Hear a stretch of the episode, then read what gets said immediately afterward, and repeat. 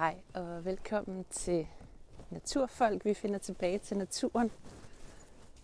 Og glædelig jul. Det er længe siden, I har hørt fra mig, Maria. Jeg er jeres vært som altid. Og jeg tænkte også efter nogle skub fra nogle af jer, der faktisk er så søde, både at følge Naturfolk, øh, men også lytte med her på podcasten, at jeg lige skulle lave en, der startede julen, og så forhåbentlig også en, der kan lukke året af. Det synes jeg vil være ret fint. Jeg går en morgen i skoven. Den er lidt over 8. Der er endelig lyst. Øhm, I morgen er årets længste dag, og det mærker man virkelig herude i skoven. Nu ser det lige er blevet lyst, øhm, og det bliver altså også mørkt enormt tidligt. Klokken 4 er der jo kulsort herude i øh, skoven. Vi bor et sted, hvor der ikke er lygtepæle og så videre. Og det sætter jeg egentlig rigtig stor pris på. Det betyder nemlig, at jeg ikke har noget lysforurening. Når jeg skal se stjernehimlen, den var også fremragende i går. Der var klart vejr, og øh, hvis man vendte sig den modsatte vej af, hvor fuldmånen skinnede, så var det faktisk også til at se nogle stjerner. Men der har været den vildeste fuldmåne i nat. Og det betyder, at når man står op herude i skoven, hvor man ikke er vant til udendørsbelysning, når det er mørkt, så er det sådan en sjov fornemmelse af, at der står nogen med en kæmpe projektør og lyser på vores grund, fordi der er så lyst når der er fuldmåne. Desuden så har der været frost i nat, så der ligger sådan et tungt rimtæppe på hele vores grund, og det glimter og, og er hvidt, så det reflekterer selvfølgelig også en masse lys.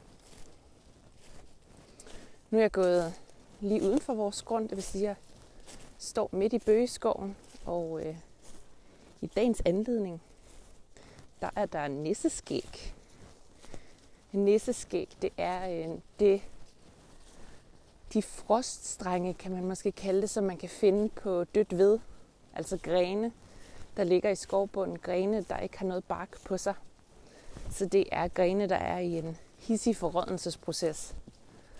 Og det er også en svamp, der forårsager, at når skoven har været ret fugtig, og der så kommer frost, så vokser de her froststrenge ligesom ud af, af vedet af svampen.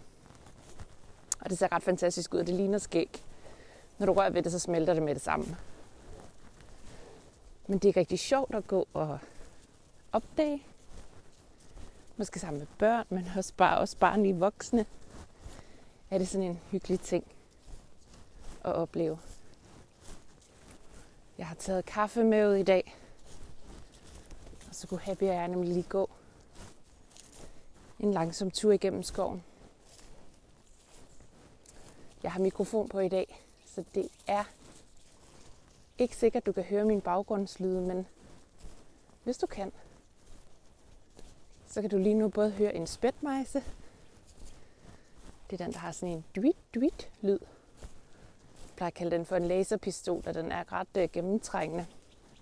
Og det er den faktisk året rundt. Og så har vi også en spætte,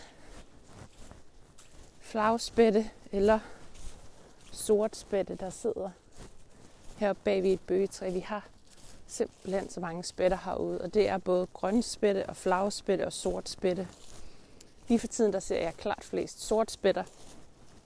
Danmarks største spætte, den er øh, på størrelse med en kravfugl, altså et ret stort dyr. Den er helt sort, og handen har sådan en øh, rød kalot på.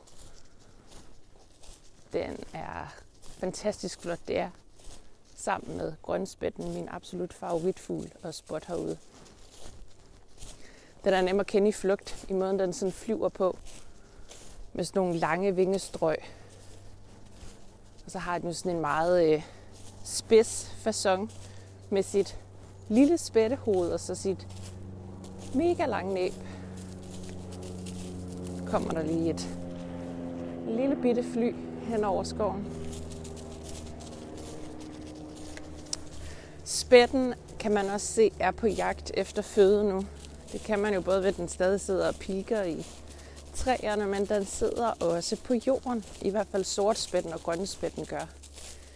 De er på jagt efter insekter, og de er på jagt efter insekter i rådne træstube, hvor man ligesom kan se, når der er nogen, der har hakket i den for nylig, så kan man se noget, noget lyst ved, der kommer til syne. Men du kan også se det på myretur. Fordi myretur kan godt have sådan nogle kaffekop dybe huller i sig. Øhm, og det er altså spætten, der er på jagt efter myrer. De går ofte ind fra sydsiden, eller fra siden, hvor solen som ofte står på i forhold til, hvordan den er placeret, den her myretue. Fordi det der, der er varmest, ergo er myrerne også at finde øh, længst ude i øh, myretuen. Det vil altså sige, at de skal ikke grave så langt ind. Så det er altså ikke nødvendigvis folk, der ikke har kunne holde nallerne fra myretuen og stå stukket med en pind i myretuen. Prøv at lægge mærke til det. Det er ret tydeligt, at de her fordybninger, det er, øh, det er altså spætten, der har været i gang. Og jeg har haft fornøjelsen af sidste år at stå, tror jeg, 10 minutter og glo på en sort spætte, der sad og kylede materiale til højre og venstre for at grave sig ind til et måltid. Det var vildt fascinerende. Jeg har taget kniv og net med i håb om måske at komme op og redde nogle af de sidste trækkantereller. De er her nemlig stadig. Jeg troede faktisk, de havde taget skade af sidste gang frost og sne. Men jeg kan se, der er et badge ikke så langt fra os, som jeg lige vil op og se til. Om de så er gået kolde af nattens frost, og jeg burde have taget dem i weekend. Det må vi jo se. Det er ret hurtigt at lure, hvornår en svamp er interessant at plukke. Hvis den er sådan helt smattet og blød, så skal man selvfølgelig ikke tage den. Men altså trækkantereller er stadig, for mit vedkommende i hvert fald, at finde. Nu har jeg rigeligt på lager, så det er ikke verdens undergang, hvis, øh, hvis de ikke dur. Men det er altså bare ret godt at stege dem. Og så putte dem på en pizza. Det smager så godt. Og det er blandt andet sådan noget, jeg skal bruge min juleferie på. Ikke fordi man har sindssygt mange dage i år. Men der skal nok være tid til at komme ned i gear. Det synes jeg faktisk allerede, jeg er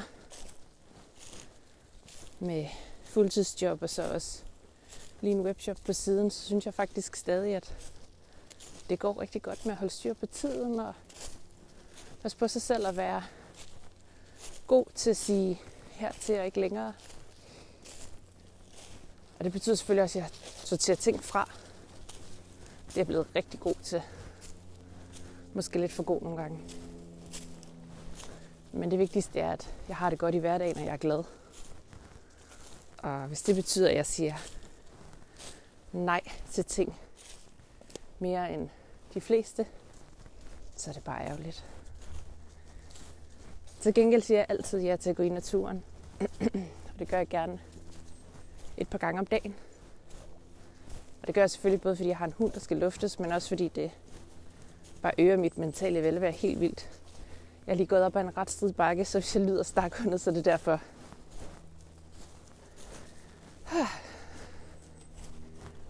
Men øhm, at komme ud og gå hver dag, det er vidunderligt. Især de her morgentur. Nu i dag også helt unik med pastelfarvet himmel og kunne se fuldmånen var ved at gå ned over bag træerne. Klokken 4 der kan jeg så se den stå op igen på den anden side. Og så er det en fin periode lige nu at komme ud og opdage naturen. Jeg stod stusset over det forleden, hvor jeg var ude at gå og kiggede op på en meget grå himmel. Og det jeg så kunne se, det var jo så trækronerne helt bare. Og der kunne jeg konstatere, at jeg kan genkende alle træerne uden blad. Jeg kan kende dem på trækronens form, på de små detaljer, der er. Og øh, det er ret fedt at købe sådan noget. Det er selvfølgelig også, fordi jeg er færdig i det til daglig. Jeg bliver konfronteret med det hele tiden. Jeg kan også konstatere, at der her i skoven er ret meget action. Og det kan jeg, fordi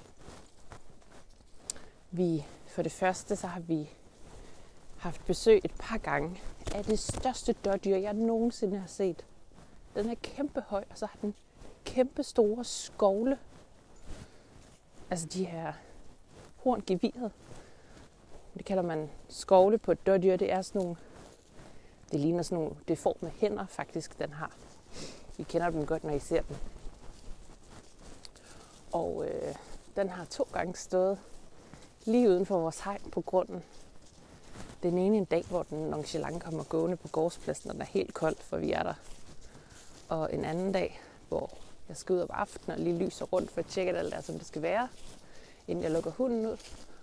Og så står den lige ved havelågen bliver lidt forskrækket. Øh, eller så jeg gør. Den gør ikke. Så går den videre. Så legenden er herude i skoven et sted. Det er ret sejt, og jeg tror ikke, den er blevet taget af nogle af jægerne endnu. Og den har nok dodget en del jagtsæsoner efterhånden, den fætter. Men noget andet, noget vild action i skoven, er, at jeg for et par uger siden, søen er frosset. Vi snakker perioden omkring, hvor der var snestorm, og Aalborg var lukket ned. Så, øh, så vores, vores sø, den er altså frosset til, jeg kan godt se, at der er noget misfarvet mærkeligt ude på søen. Og så går jeg over på den anden side, og jeg kan se, at der ligger sådan en underlig klump jord eller græs. Og så kommer jeg lidt tættere på, så kan jeg se, at der, der klump har ben. Så er det et rådyr, et lille rådyr, der er dødt og halvt spist. Og nu ved godt, at ulvealarmen ringer hos dig, det behøver den slet ikke. Du kan også med at lade det være rævealarmen. Det er ret tydeligt, at det her rådyr, det har været, det har flygtet ud på søen, der det har været sådan lidt frossent. Så ser det altså ud, som om det er faldet i, kommet op eller blevet trukket op. Og så er der nemlig sådan et bredt spor, hvor det er meget tydeligt, at dyret er blevet trukket rundt på søen. Øhm, og den har ikke noget hoved mere. Og sådan, overkroppen er halvt spist. Vi får så trukket den væk fra søen, fordi vi tænker, at det er nok ikke så godt, hvis hunden også går derned og drikker og sådan noget. At vi lige får det der kadaverhed væk og op i skoven med det. Dagen efter kigger vi, der er det helt væk. Jeg kan ikke sådan rigtig følge sporet op. Jeg kan finde lidt blodspor og sådan noget, men ikke noget synderligt. Så det var lidt en speciel oplevelse, og har selvfølgelig lige været inde og søge lidt på det der med rev og dårdyrfærsen, det, eller rådyr, for det, det lyder lidt stort til en rev. Men altså, det er åbenbart ikke sjældent, at de store ræve sagtens skal finde på det. En kan godt være, være relativt stor, og rådyr kan omvendt også godt være ret små, især hvis de er fra i år. Og det er bare den her, den var meget lille. Der er også nogle tegn, man kan se på, hvordan er dyret blevet spist. Øhm, for eksempel siger man ofte med ulve, at du kan se, at ribbenene er brækket. Og det er, fordi ulven forsøger at nå ind til organerne, altså det mest næringsrige, hurtigst muligt. Det gør en rev ikke. Det kan en rev ikke. Så måden det her dyr ligesom var blevet spist på, det, det skreg noget andet end en, øh, en ulv.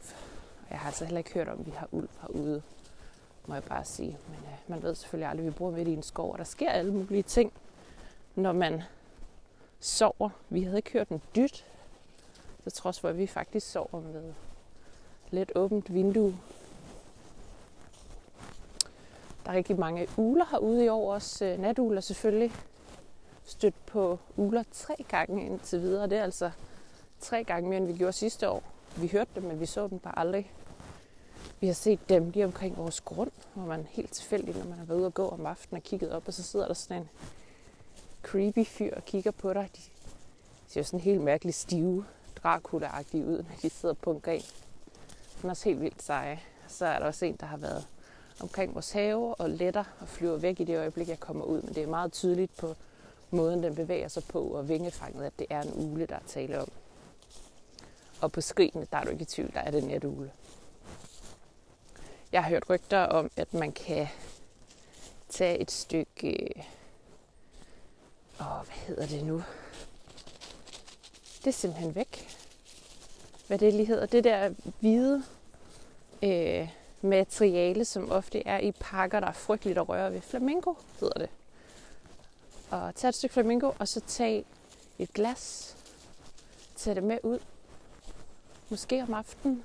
Og så kør det her glas, altså sæt det på, på hovedet, og så drej det på det her stykke flamingo, så siger det sådan en øh, squeaky lyd, som åbenbart skulle imitere en mus.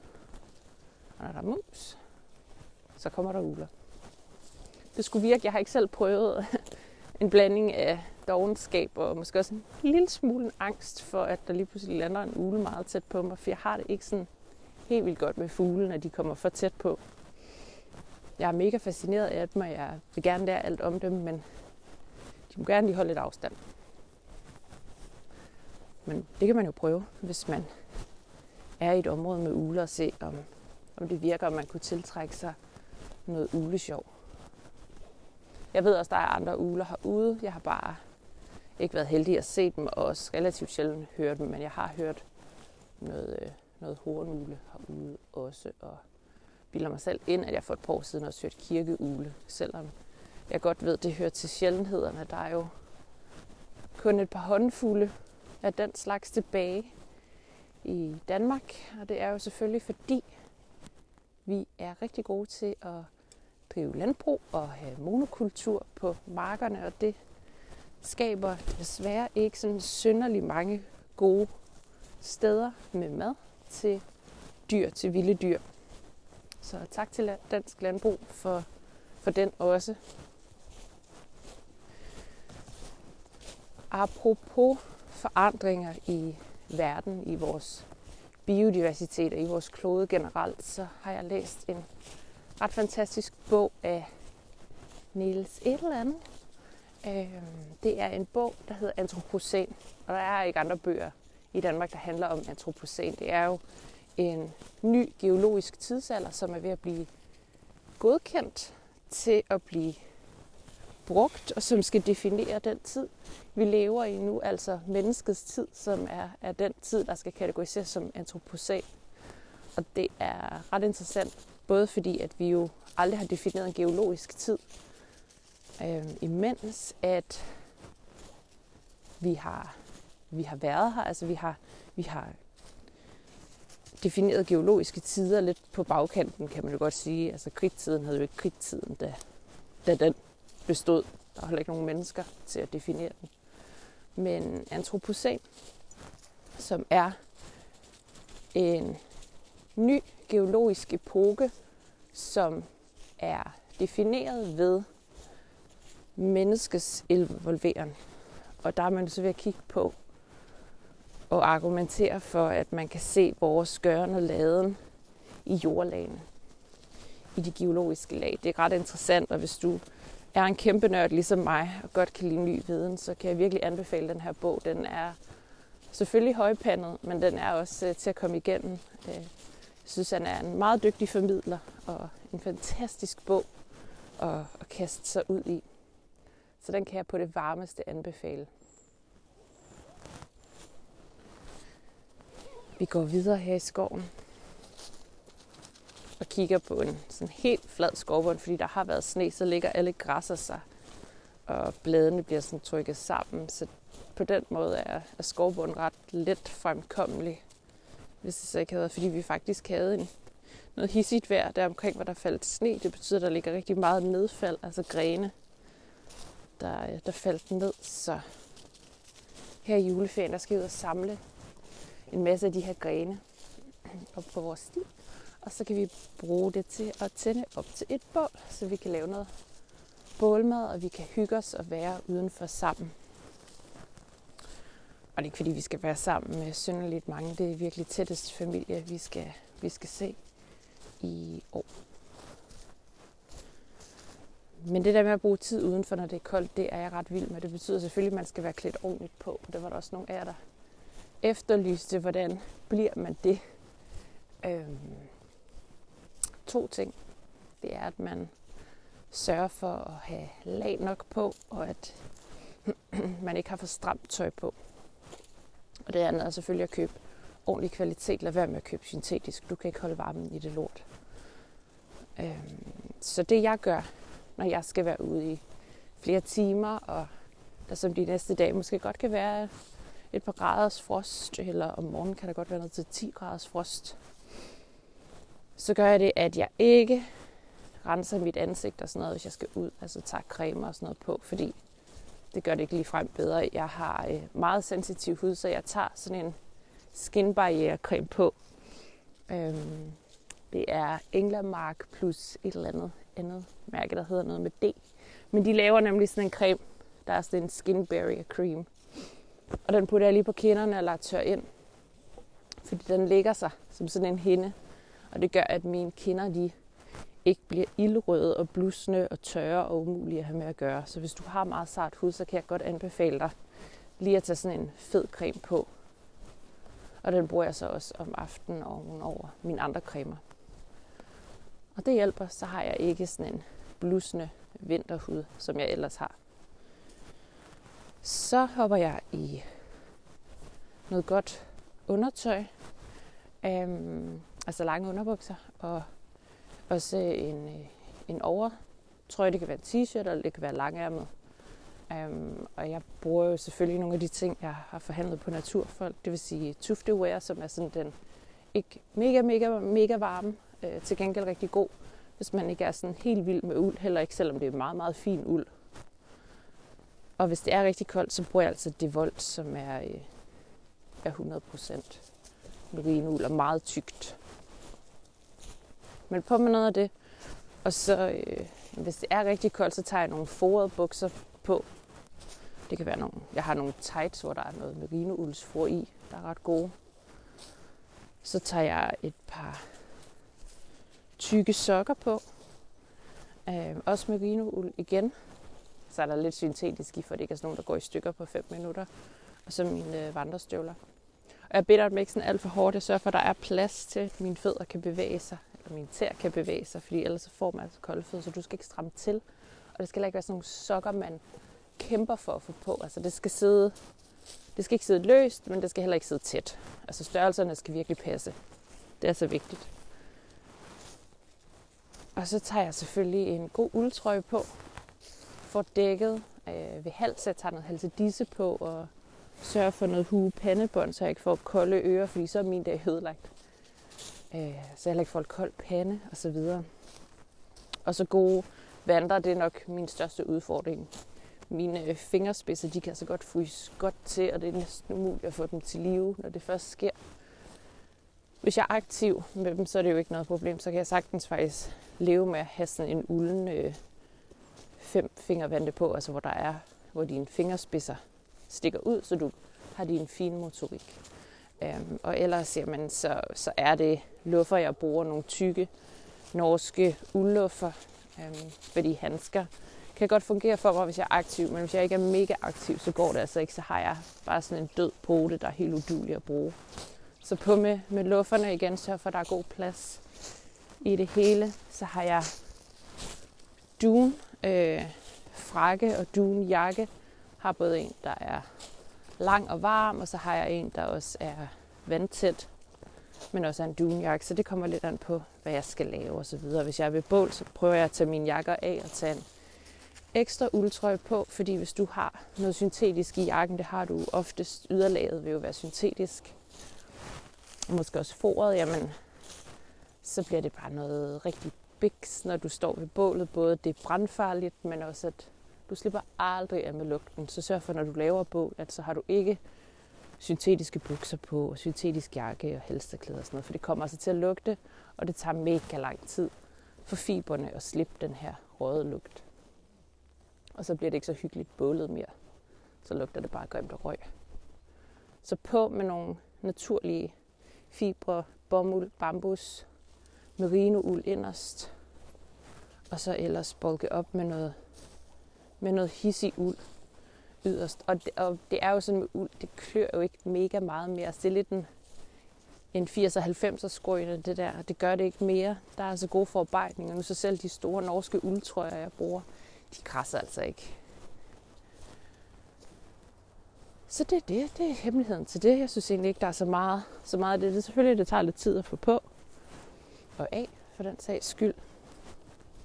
Men altså sørg for at finde nogle forrede versioner af noget, hvis du kan, og ikke syntetisk for, brug dunfor og så videre. Jeg ved godt, det er dyrere, men det er også en meget bedre investering, du for det første har i flere år, fordi det som oftest holder bedre, både sådan visuelt, men også altså i brug. Og øh, så holder du bare varmen tusind gange bedre, fordi det isolerer meget bedre end sådan et fladt syntetisk for, som der er i, i nogle ting. Ja, yeah, det er vel det. Vi er også kommet hjem fra gåturen nu faktisk. Jeg går ind af havelågen nu. Vores grund har vi jo hegnet ind, så her hund han ikke løber væk. Ellers så er det jo bare sådan en stor skovgrund.